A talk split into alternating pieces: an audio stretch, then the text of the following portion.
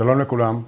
אה, נתבקשתי לדבר על נושא השת"פ ומודולי עבודה אה, של חברות ביטוח, חברות פיננסיות עם אה, הסטארט-אפים מהניסיון האישי. ומה הם יכולים לתרום לנו כחברות ביטוח, כמחלקות ה-IT בתוך הארגון. אז קצת היסטוריה לכולם, מי שזוכר, זה לא קם לא אתמול ולא שלשום, זה כבר למעלה מ-20 שנה. שיש פה מיזמים וסטארט-אפים בישראל, שבשנים הראשונות בעצם שימשנו להם כחממה, בלי לקרוא לזה חממה, שימשנו להם כאינקובטור, בלי לקרוא לזה אינקובטור, ואנחנו בעצם טענו, נתנו אותם את המידע העסקי שלנו, והם בעצם בנו אה, אה, מערכות לטובת השוק, לטובת המשק, ואנחנו היינו מאושרים אם זה היה מצליח, והיינו גם משלמים מחיר מלא, וכולנו שמחים, הנה אנחנו עזרנו למדינת ישראל ועזרנו לסטארט-אפים, אה, שחלקם מאוד הענק, הגדול, ענקים היום, גדולים מאוד. וככה זה התחיל בעצם. המערכת היחסים הזאת, כאשר הכל מגיע מאיתו, באמת מקטע של עזרה לתחום, עזרה לביזנס, לקדם את הביזנס שלנו כמובן, אבל הדבר המרכזי היה כאילו לעשות, לעזור, אה, לייצר משהו שגם אנחנו נצליח, נצליח ליהנות ממנו אה, בעולם העסקי שלנו. והיו לא מעט הצלחות בקטע הזה, והשנים אה, מתקדמים, ויותר סטארט-אפים, יותר סטארט-אפים מספרים אחד לשני, ואנחנו מרגישים שאנחנו מוצפים בבקשות ובבדיקות פיילוטים. כאשר לפעמים מגיעים לישיבות ואולי בקושי יש אולי PowerPoint, בקושי יש רעיון, ואפילו לפעמים חלק מהסטארט-אפים אה, התחילו את הרעיונות יחד איתנו. כי אני אומר איתנו, זה עם איתי, עם קולגות ועם כפופים, כאילו עשו פגישות עבודה, אם יש, איך, לפי הקשרים הגיעו למקומות הנכונים, אבל לא היה סדר ב, בכל התהליך הזה, כל אחד עם הקשרים האישיים שלו. ואחר כך הגיעו בעצם אה, גם אה, גופים שריכזו את הסטארט-אפים, וראו איזה פלא. אנחנו עזרנו, אנחנו השקענו, אנחנו נתנו את מזמננו, נתנו מהידע העסקי עם הלקוחות העסקיים שלנו, ובסופו של דבר הוצאנו אפילו מכתב, אחד או שניים לקרנות כאלה ואחרות לגיוס, והגוף נעלם שנה, שנתיים אחרי זה, זה אקזיט ב-50 מיליון דולר, זה ב-200 מיליון דולר. חבר'ה שישבו אצלנו, שעבדו איתנו, ואז קרה משהו שקרה גם באקדמיה. והאקדמיה, אותו מצב כמו שאנחנו לפעד לפני כמה שנים. בעצם יש סטודנטים, וגם האקדמיה רוצה לתרום ורוצה לעזור לתעשייה, והתחילו להיות אקזיטים מהמיזמים בתוך האוניברסיטה, מאותם סטודנטים שישבו בגראז'ים כאלה ואחרים. ופתאום יש מלחמה על ה-IP. אנחנו בכלל לא ידענו שקוראים לזה IP.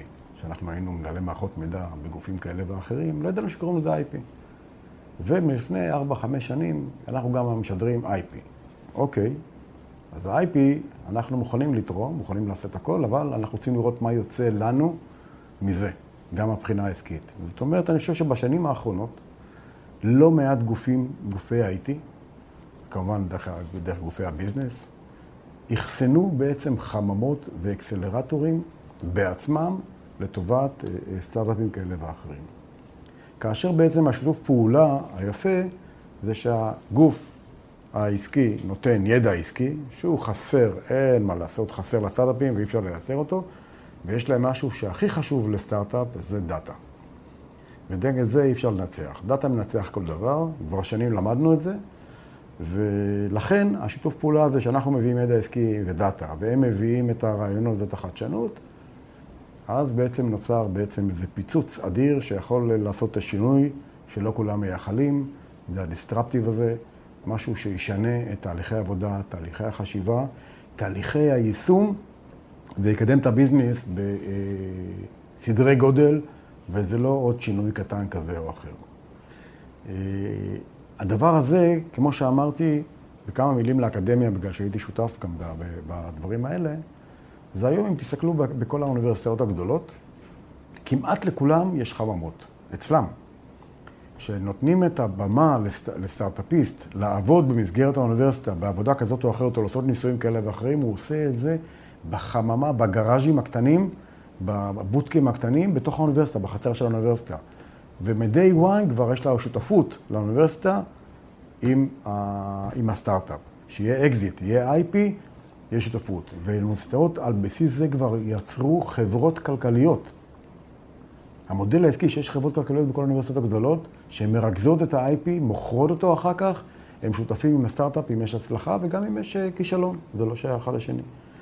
למשל, הדוגמה שמביאים כולם, אה, שהמובילאיי, אה, שהם עשו כאילו שותפות עם, ירושלים, אוניברסיטת ירושלים, אוניברסיטת בירושלים, אני שמעתי את זה במו אוזניי, לא הרוויחה אפילו שקל מכל המיליארדים שזרמו לפרויקט, ולא משנה מה יגידו, ככה אמרו לנו, לא משנה מה יגידו לכם, שקל לא נכנס, בגלל שלא היה הסכם בעצם. וכולם למדו מזה, וגם אנחנו למדנו את זה. ואנחנו צריכים לקחת את, ה, את הדבר הטוב הזה, שבטח במדינה כמו שלנו הוא, הוא פורה, הוא כר פורה כל הזמן, וכל הזמן יש עוד חברות ועוד חברות ועוד תחומים, ואם זה תחומים עסקיים בביטוח, ואם זה באלמנטרי, ואם זה בתביעות, ואם זה בדאטה, ואם זה ב-Big Data, ואם זה ב-Machine Learning, ואם זה ב-AI, כל טכנולוגיה של כל שהיא שאתם שמים אותה בתחום עסקי, מביאה תוצאות. ולכן, הרבה מאוד אה, אה, מקרים שסטארט-אפ לא מוכן לשתף פעולה ולא מוכן לוותר על equity, או לא מוכן לוותר, לא מוכן לראות שגם לחברה יצא משהו, אז בעצם אין אפילו מפגש רצונות, וחבל להמשיך בפגישה הקטנה, זה נסגר, ממשיכים הלאה. יש הרבה מאוד שבעצם מוכנים בעצם לתרום. ומהניסיון שלי בעצם יש לנו את כל, את כל המודלים שדיברתי עליהם, ישנם כרגע בעבודה, וכולם עובדים, תלוי איך מנהלים אותם, כל אחד זה דורש ניהול אחר. אבל במודל הראשון, שאנחנו מסתכלים על סטארט-אפ, שאנחנו רוצים גם שם, גם equity, כדי לעשות רווח גם כן לחברה עצמה, וגם טכנולוגיה שבעצם מתאימה לתחום העסקי שלנו, שנוכל לנצל אותה גם בביזנס שלנו, ולא לתת לאחרים רק ליהנות ממנה. יש יתרונות גדולים בשיתוף פעולה פנימי דבר ראשון, עם הסטארט-אפ, שזה גוף ההשקעות, שמביא את הכסף, כמו שהוא משקיע בקרנות הון סיכון אחרות, שישקיע בסטארט-אפ. לפעמים, ואז צריך חוכמה, צריכה לדעת באיזה, באיזה שלב משקיעים בסטארט-אפ, בשלב הראשוני שלו, בשלב, ש... בשלב B או בשלב A. בדרך כלל צריך להשקיע בסטארט-אפ שהוא בשלב טיפה יותר בשל, אבל יש לך יכול, עדיין יכולת להשפיע על הכיווני פיתוח שלו.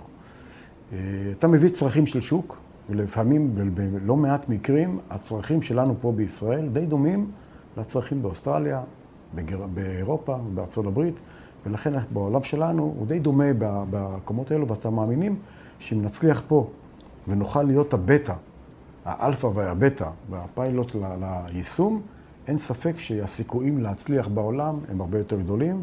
האמת שרוב הסטארט-אפים מסתכלים על העולם במכירות ועל הפיתוח ועל הבדיקות פה בישראל, וככה הם גם בונים את העסק שלהם. אבל הם צריכים להתחיל ממשהו, וללכת לגוף בחו"ל הרבה הרבה יותר קשה, שגוף הפיתוח יושב פה, מדבר עברית, מבין את השפה, חברים וסחבקים, ויכולים להיכנס לפגישות הרבה יותר מהר מאשר לקבוע שם פגישות. אה, ושגוף ההשקעות יש לו יכולת להשקיע גם את הדבר הזה, כל הדבר הזה שיהיה מנוהל תחת גוף אחד בתוך ה-IT והביזנס ביחד, לא לבד, אין סיכוי להריץ את כל הדברים האלה רק ב-IT, חייבים שיתוף של הביזנס, אה, כדי שמשם מגיעים גם הצרכים, גם הידע העסקי וגם יגידו ששותפים להצלחה. אה, וכמובן, המודל השני, שאנחנו כגוף עסקי, גוף טכנולוגי בגוף עסקי, מחפשים טכנולוגיות לקידום הביזנס. ואנחנו קובעים איזה תחומים אנחנו רוצים לשפר, מתי. וכמובן שאנחנו מתחרים אה, סטארט-אפים מול גופים אה, גדולים, מול טכנולוגיות מסורתיות, וגם הם בעצמם עושים את הרכישות האלו. זאת אומרת, אתם רואים גופים ענקיים, הכי ענקיים, שבסוף מביאים לך מוצר, תחת המעטפת המכירתית והגדולה של החברה, בסוף מתברר שהם קנו איזה סטארט-אפ, ויש להם איזה פתרון. אז לפעמים עדיף לעשות את העסקה עם סטארט-אפ שמזהים, שמזהים את העסקה, ופה יש סיפור אחר לגמרי. פה יש סיפור שאתה רואה שהטכנולוגיה יכולה לעזור לך אמיתית, גם להוריד עלויות התחזוקה, וגם לתת אה, אה, אה, אה, קדמה ולהעיף את החברה טיפה קדימה מבחינה טכנולוגית, וזה משתלב בתוכנית. ואתה משלם כמובן הרבה הרבה הרבה פחות, אז שמה אפשר באמת לקנות, אבל לא לקנות בשלבים הראשונים, אלא לגרות שאתה כבר בשלב שאתה יכול גם לבדוק, וזה מוצר כבר שנמכר או שנמצא בפיילוט במקומות אחרים. אתה בין הראשונים זה בסדר, אבל גם, גם בשלבים האלה חשוב מאוד לסטארט-אפ לקחת אה, כמה לקוחות עוגן, שיוכל בעצם להמשיך את המכירות שלו. אז שני המודלים האלה, גם כגוף, אני מנסה לסכם, גם כגוף אחוד של הביזנס ושל ה-IT, שאותם הבוחנים, גם אנשי הכספים, יש נציגות לכספים, ונציגות להשקעות, ונציגות לביזנס, ונציגות ל-IT, עובדים ביחד, מגדירים את התחומים ששם מחפשים סטארט-אפים, ולא משנה איך מקבלים אותם. שיתופי פעולה עם הרבה מאוד גורמים, קרנות הון סיכון, אה, ישירות לסטארט-אפים, אקתונים כאלה ואחרים, מציגים בעיה ומקבלים תוצאות. כל שיטה היא טובה, שבסופו של דבר בוחרים שניים, שלושה מיזמים, תמיד אפשר להחליף אותם, אם זה לא הולך טוב, ולראות איך, איך מתאימים אותם גם בתוך הארגון, וגם מוכרים בעצם, יש מוצר שאפשר אחר כך להתחלק, ב, להתחלק ברווחים במידה ויהיה אקזיט. זה עדיין בחיתולים בהרבה מאוד ארגונים. אה, והמודל השני, של לאמץ טכנולוגיות שמוזילות את עלות התפעול, עלות, עלות שימוש התחזוקה, שאנחנו מגיעים אה, בשלבים אה, טיפה יותר מאוחרים, אבל עדיין ראשוניים מבחינת הפריסה. אה, זהו, אנחנו רואים, את ה, שאנחנו בוחנים את, ה, את הדבר הזה בשנים האחרונות, אין ספק שאנחנו מסתכלים מאחורנית, עשינו כברת דרך ארוכה, הארגונים, גם בעצם המודעות לאמץ טכנולוגיות, לאמץ סטארט-אפים, ללמוד לעבוד איתם. לפעמים סטארט-אפ נותן לך פתרון, והוא עושה את זה בשבוע, שבועיים, מה שאצלך בארגון, בזמן, בדברים המסורתיים, היה לוקח חודשים ארוכים, אם בכלל.